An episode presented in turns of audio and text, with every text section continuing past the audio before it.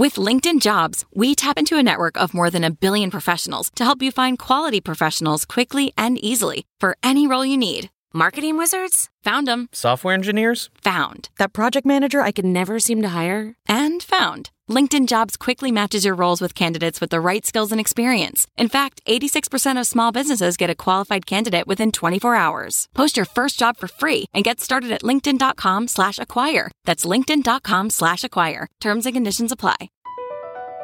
Across America, BP supports more than 275,000 jobs to keep energy flowing.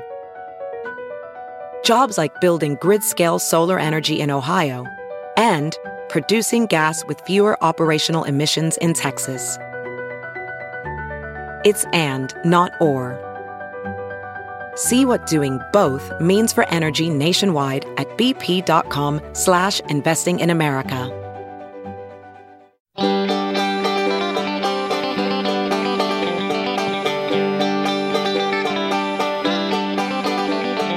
Welcome to the Caixin-Sinica Business Brief, brought to you by SupChina. Each week, we bring you a roundup from the world of business in China from Caixin, China's authority on business and financial news, as well as interviews with Caixin Global reporters and editors.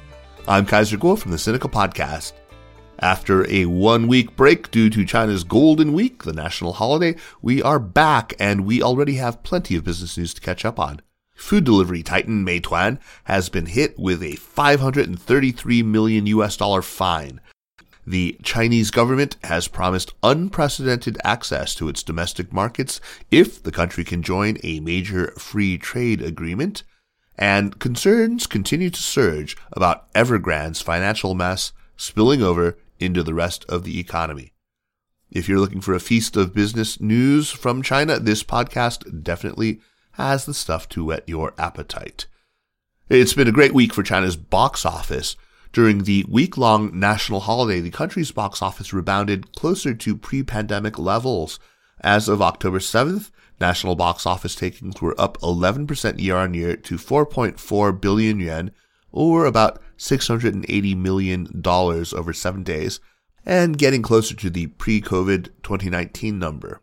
That's according to data from a government-backed platform.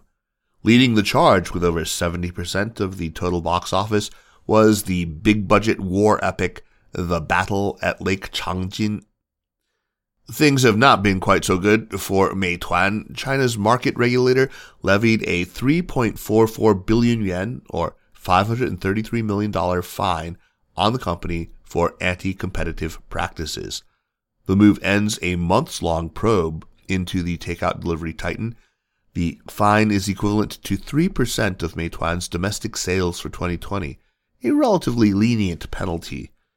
It was calculated according to China's anti-monopoly law, which sets fines on abuse of market dominance at up to 10% of a firm's revenue for the previous year.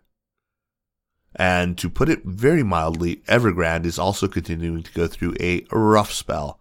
As the troubled developer continues to grapple with its mountain of debt, concerns are brewing that several other Chinese property firms could also be hit by a series of defaults if Evergrande's liquidity crisis is not resolved. Bloomberg reports that fears of contagion risks intensified last week after a surprise default by Fantasia spurred a dramatic sell-off in the offshore market. The move subsequently sent yields on China dollar junk bonds to 16.9%. the greatest in roughly 10 years, while Evergrande's dollar bond prices sank to a record low. In an interview with Bloomberg Television on Friday, distressed debt veteran Michael Lowy said that Chinese real estate firms are now facing a so-called triple whammy, with waning access to offshore financing and quote-unquote catastrophic September pre-sales, as well as a limited onshore banking market. In other big business news, Lenovo has pulled the plug on its highly anticipated $1.6 billion share sale on Shanghai's Star Market. According to the Shanghai Stock Exchange, the PC maker and its sponsor, investment bank China International Capital Corporation, CICC, asked to withdraw the listing application on Friday, but did not specify any explanation behind the decision. Lenovo had submitted its application at the end of September, right before the week-long national holiday. Also making the headlines is China's so-called negative list, which details what industries are off-limits to both Chinese and foreign investors. In big news, the country has unveiled a draft revision to the list. The latest draft reduced the overall number of businesses subject to entry barriers, but it has also added new restrictions for media, finance, and cryptocurrency. The National Development and Reform Commission, NDRC, and the Ministry of Commerce published the draft on Friday, seeking public comments for its annual revision until October 14th.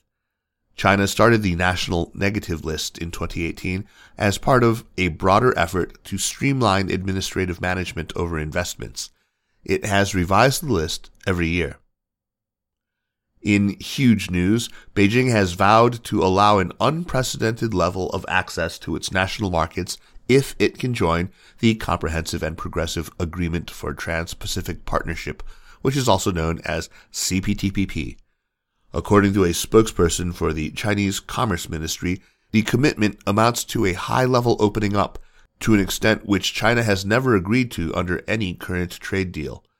The remarks came after China filed an application in September to join the Free Trade Agreement. The country now faces an uphill task to negotiate an accession agreement with the pact's 11 members: Australia, Brunei, Canada, Chile, Japan, Malaysia, Mexico, Peru, New Zealand, Singapore, and Vietnam. The CPTPP is the largest free trade area in the Asia-Pacific region and the third largest in the world. With China, the agreement would cover one-third of global GDP, making it the world's largest regional free trade area. In other big international business news, China's Vice Premier Liu He and U.S. Trade Representative Katherine Tai agreed in a video call on Saturday to resolve bilateral economic and trade disputes through consultation. The news signals that the two sides are continuing to stabilize economic relations that suffered from tit-for-tat tariffs and sanctions. The video call marked the second time the two lead trade negotiators had a discussion on economic and trade issues since their first phone conversation in late May. It also came 3 days after the latest round of diplomatic and security talks between Politburo member Yang Jiechi and U.S. National Security Advisor Jake Sullivan in Zurich, Switzerland. During the call, the two sides also exchanged views on the implementation of the China-U.S. Economic and Trade Agreement, known as the Phase 1 Trade Deal, signed in early 2020 under the Trump administration after a prolonged trade war. Let's turn now to Caixin Global Financial reporter Yukun Zhang, who joins me to fill us in on what is going on with China's power outages. Welcome to the show, Yukun. Thanks for having me. So, Yukun, these outages have affected some 20 provinces, if I recall correctly. Can you please explain to us what is behind these outages? What has caused them? The two main reasons for those power cuts are the central government's carbon reduction goals and a coal shortage. Some provinces have to cut powers to limit factory production because they need to meet the carbon reduction goals set by the central government. This is not a new policy. The goals have been in place for years, and most provinces didn't have a problem meeting them. But in the first half of 2021, more than half of the provinces failed to meet the targets. And that is partly because there was an increase in export demand, driven by China's economic recovery and the pandemic in Southeast Asia, which is slowing production there. So some provinces are telling some factories to suspend production or only operate 3 days every week. Okay, so can we drill down a little bit on this coal shortage? What's causing that? So coal shortage is what makes the power cuts this year so severe. The increase in export means there was more demand for power, but coal output has been declining since 2016. Because of stricter safety and environmental requirements. And coal still powers almost 70% of electricity generation in China. So the prices of coal surged. But because electricity prices in China are largely set by the government, power plants can't make a profit. So they're reluctant to keep burning coal to generate more power because they are just going to lose more money. And they're also depleting their coal stock and are not restocking because the prices are so steep. The gap in power demand and supply is so wide in northeast China that local grids have to cut powers for residential use, sometimes for hours. And what are the likely economic impacts of the shortages? I mean, it has a lot of people understandably worried, right? Well, on the local level, suspending production hits some smaller factories in energy-intensive industries, such as textile factories. On the national level, this could affect the GDP of the fourth quarter, as the cost of production, which has been on the rise for several months, continued to increase. This could also further impact the global supply chain with shortages in textiles, toys, machine parts, and more. And how has the Chinese government sought to deal with the situation so far? There have been a lot of meetings by the central and local governments. They all pledged to guarantee electricity and coal supply, especially in the coming winter. The central government is allocating coal to some local power plants in the northeast. China's Premier Li Keqiang just said that China will raise the cap on electricity prices. This could allow for a more market-based electricity price mechanism. Okay, we'll have to keep an eye on the situation. Thank you, and bye. Bye now. And that's it for this week. Thanks for listening.